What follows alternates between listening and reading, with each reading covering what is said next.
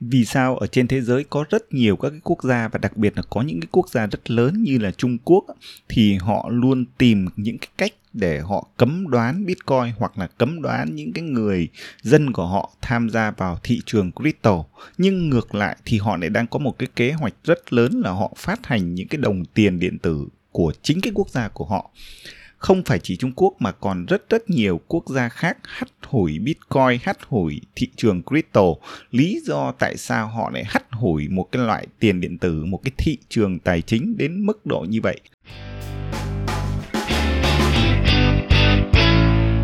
Xin chào các bạn đã quay trở lại với Không Hề Ảo Podcast, một kênh podcast của Blockcoin đến rồi. Mình là Ngọc cũng là người đứng sau Blockcoin đến rồi. Và trước khi đi vào những cái thông tin cập nhật của tập podcast này thì cũng xin lưu ý tất cả những cái chia sẻ cũng chỉ mang tính chất là thông tin và không phải là lời khuyên đầu tư. Trở lại với chủ đề của tập podcast ngày hôm nay thì à, Ngọc xin cập nhật một chút tin tức liên quan đến cái chủ đề của ngày hôm nay. Ở trong tập podcast ngày hôm nay ấy, thì chúng ta sẽ nói về à, một cái nhìn mang tính chất là vĩ mô hơn và à, nó phản ánh ở ngay trong cái thời điểm hiện tại này thì các bạn thấy là cái tình hình mà uh, những cái thông tin ở trong những cái thời gian của tháng 6 và, và đầu tháng 7 này ấy, thì phần lớn nó mang đến những cho chúng ta những cái thông tin mang tính chất là cấm đoán. Tức là phần lớn là những cái quốc gia như đặc biệt là Trung Quốc thì đang có những cái chính sách đàn áp rất lớn đối với cái thị trường crypto bằng cách là cấm cấm cấm cấm ra rất nhiều những chính sách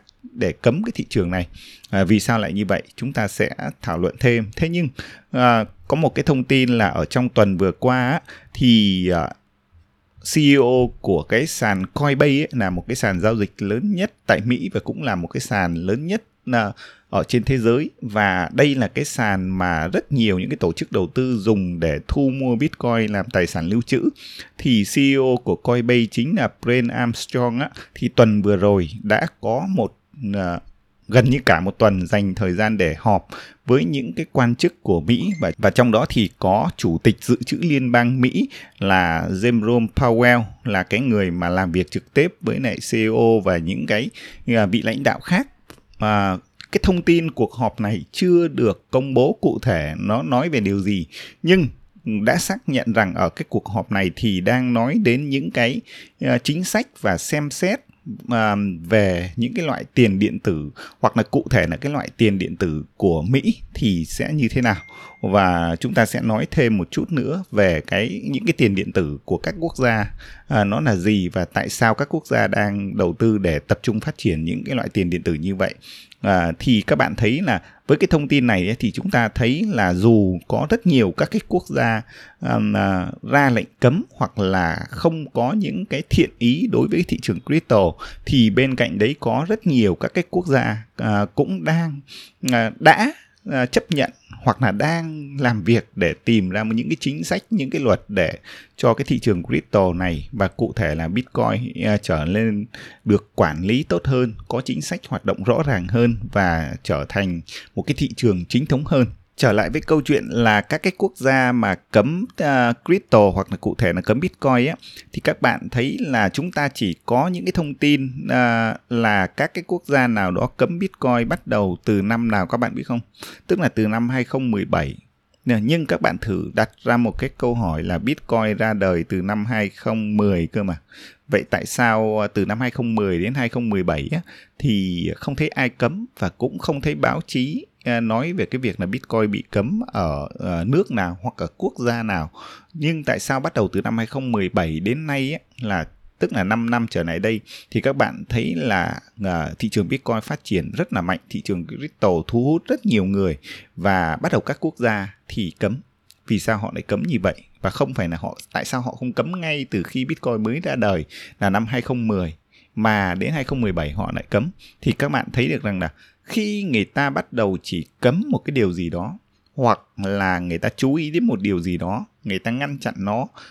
chỉ khi mà tức là họ cảm thấy nó có thể gây ra cho họ những cái điều bất lợi. Thì các bạn thấy từ năm 2010 đến 2017 ấy, thì Bitcoin vẫn cứ phát triển phát triển qua nhiều cái lần lên rồi xuống cái thị trường crypto cũng vẫn ra đi lên như vậy. Thế nhưng đến năm 2017 thì bắt đầu nó bùng nổ và các bạn thấy là hiện nay internet nó quá bùng nổ. Do vậy cái thị trường crypto thì nó gắn liền với lại internet và internet quá bùng nổ thì các bạn thấy là sẽ có rất nhiều người tiếp cận và càng nhiều người tiếp cận cái thị trường crypto này thì càng có nhiều người tham gia vào và cái dung lượng thị trường và cái vốn hóa thị trường thì nó ngày càng tăng lên.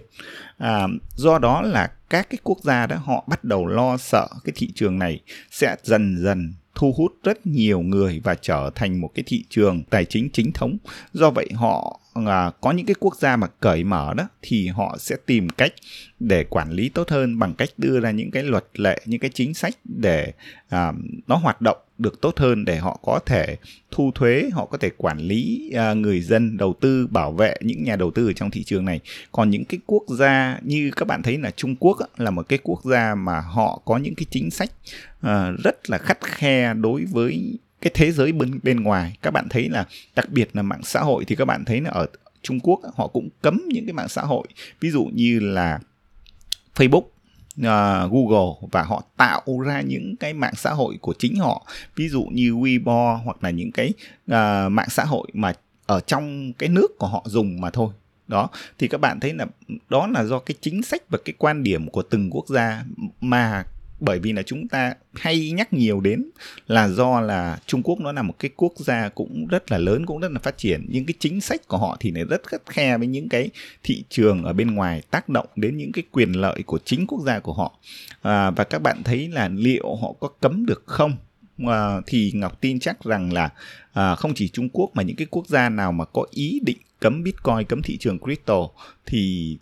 theo suy nghĩ của Ngọc và quan điểm cá nhân của Ngọc thì chắc chắn không thể cấm được. Bởi vì đây là một cái thị trường phi tập trung, một cái thị trường rất là mở, một cái thị trường tài chính mang tính chất là công bằng cho tất cả mọi người. Do vậy họ chỉ có thể uh, uh, tìm ra những cái chính sách để làm sao hạn chế người dân tiếp cận mua bán sử dụng crypto sử dụng bitcoin chứ chắc chắn họ không thể nào có thể kiểm soát và cấm cái người dân của họ uh, sở hữu và lưu trữ những cái loại tiền kỹ thuật số được. Bởi vì các bạn biết được rằng chỉ với một cái dòng tin nhắn ví dụ như một người ở Trung Quốc họ có thể uh, vẫn có thể tìm cách uh, để mua uh, Bitcoin mua những cái sản phẩm uh, crypto chỉ bằng cách là họ sử dụng một cái VPN tức là uh, thay đổi cái địa chỉ internet của họ để họ truy cập vào các cái sàn giao dịch ở bên ngoài Trung Quốc và họ vẫn có thể mua và sở hữu Bitcoin các loại tiền điện tử được. Nếu như trong trường hợp là Trung Quốc có thể cấm hết tất cả những cái sàn giao dịch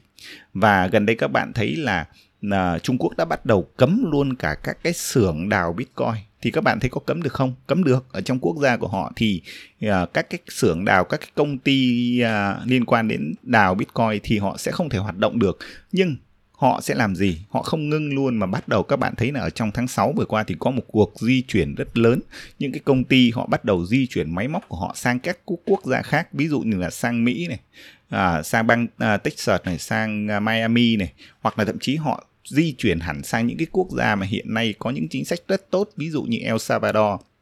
là cái quốc gia mà đã chính thức chấp nhận Bitcoin là một cái tổng tiền điện tử của quốc gia. Do vậy là nếu như cấm ở quốc gia này thì họ sẽ lại di chuyển sang những quốc gia khác mà thôi. Đấy, thì các bạn thấy là thực tế là rất khó cấm và nếu như Ngọc tin là muốn cấm và muốn hạn chế cái sự bị phát triển của Bitcoin và hạn chế cái sự bùng nổ của thị trường crypto này thì sẽ phải cấm ngay từ những cái năm mà 2010, 2011 cơ. Tức là mới nhen nhóm và mới hình thành thì có thể cấm. Chứ đến bây giờ thì chắc chắn là à, có cố cấm thì cũng có thể cấm ở trong một cái thời gian và cấm theo một cái chính sách giới hạn ở một quốc gia nào đó mà thôi. Và ngược lại các bạn thấy là cho dù là cấm nhưng các bạn thấy là chính Trung Quốc là cái quốc gia đầu tiên mà đã đưa cái đồng tiền điện tử quốc gia chúng ta gọi là à, uh, CBDC ấy, tức là viết tắt của cái từ là Central Bank Digital Currency tức là cái đồng tiền mã hóa đồng tiền điện tử của ngân hàng trung ương